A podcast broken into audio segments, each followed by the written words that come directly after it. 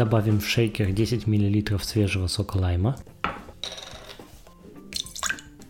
50 мл клюквенного сока,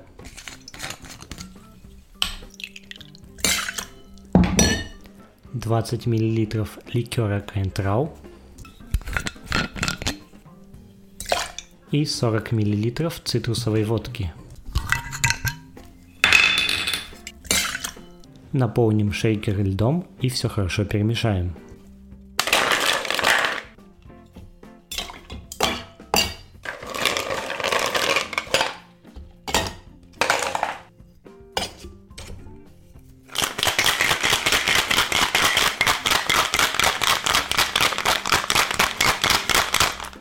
Через стрейнер перельем все содержимое в охлажденный бокал для мартини.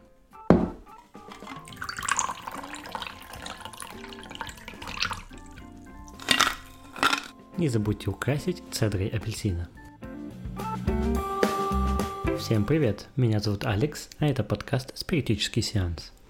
Сегодня 7 мая и Международный день коктейля «Космополитен», рецепт которого вы услышали ранее. «Космополитен» первым пополнит мою карту кинематографичных коктейлей, ведь именно благодаря любви героинь сериала «Секс в большом городе» он получил свою широкую популярность. А в полнометражной картине 2008 года, выпущенной в качестве продолжения сериала, главные героини даже шутят об этом. Почему мы перестали его пить? Потому что начали пить другие. Хотя он давно известный, но вкусный. В сериале коктейль появляется 27 раз, и 6 раз его упоминали по имени.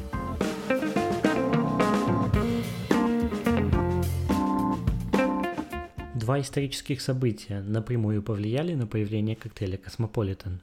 В 1816 году капитан Генри Хоу из Массачусетса первым успешно выращивает клюкву в коммерческих целях в Америке.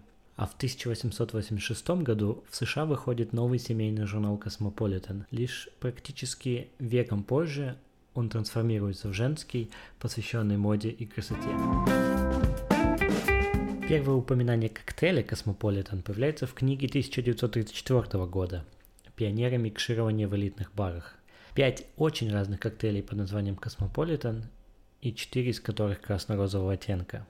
Другой кандидат на роль предка современного «Космополитен» – коктейль «Гарпун», напиток, продвигаемый маркой Ocean Spray в 60-х годах. На этикетке бутылки клюквенного сока «Гарпун» указан как новый коктейль с рецептом из одной унции клюквы и одной унции водки или светлого рома. Это была рекламная кампания, чтобы повысить продажи сока среди взрослых.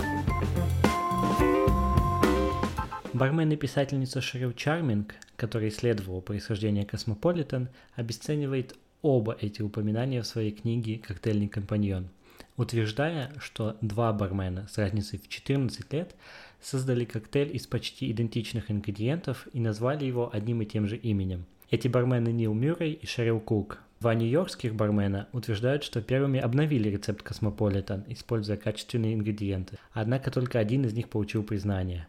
Их зовут Мелисса Хафсмит и Тоби Чикини. Ну и последним, кто модернизировал Космополитен независимо от всех остальных, был Дейл Дегроф, чей коктейль мы видим на протяжении всего сериала «Секс в большом городе». Нил Мюррей, вдохновленный парой своих однокурсников по колледжу, занял свою первую должность бармена в 1975 году.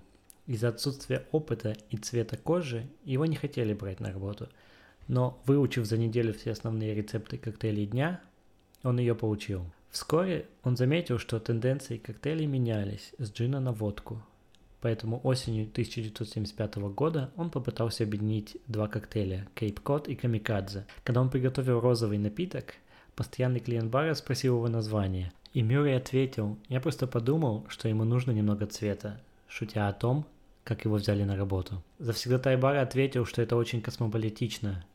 Так и родился коктейль «Космополитен». 15 лет спустя Шерил Кук изобрел коктейль «Космополитен», работая главным барменом в The Strand в Майами. Она основала свой напиток на недавно выпущенной водке Absolut Citron, добавила немного ликера Triple Sec, немного сока лайма и, по ее собственным словам, немного клюквы, чтобы сделать его красивым розовым. Pretty in Pink как раз была популярная фраза из одноименного фильма. Шерил при содействии владельца назвал свой напиток в честь выпуска журнала Cosmopolitan, в котором была опубликована статья об этом баре. У журнала была розовая обложка, и хозяйка города показывала выпуск всем, кто заходил в ресторан. В конце 70-х, начале 80-х годов Космополитен был популярен в гей-барах Сан-Франциско. В то время он состоял из водки, сока лайма и гренадина.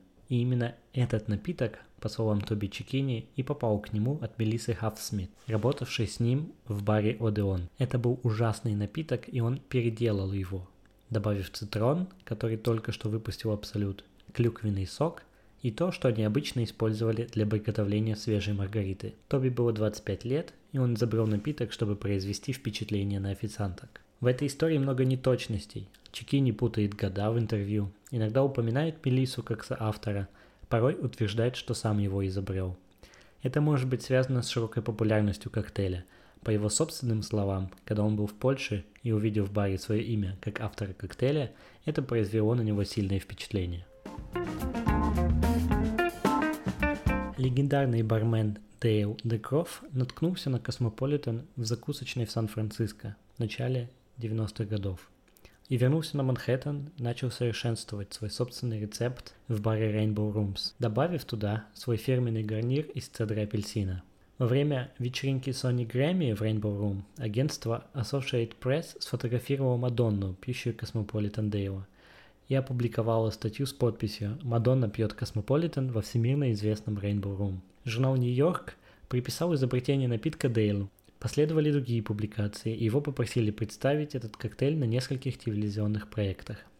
Карьера Дейла пошла вверх, и благодаря этой огласке именно Дейла по-прежнему больше всего отождествляют с коктейлем Космополитен. Дейл никогда не утверждал, что изобрел Космополитен. И в своей книге «Ремесло коктейля» 2002 года он объясняет, что он не изобрел космополитен, он сделал лишь популяризацию окончательного рецепта, который стал широко принят в качестве стандарта. Именно красноватую версию Космополитен Дегроффа мы можем увидеть в сериале «Секс в большом городе». Все остальные, как было сказано, были розового цвета. С вами был подкаст «Спиритический сеанс». Слушайте его на всех подкаст-платформах – Делитесь им с друзьями и не забывайте про обратную связь. До встречи в баре.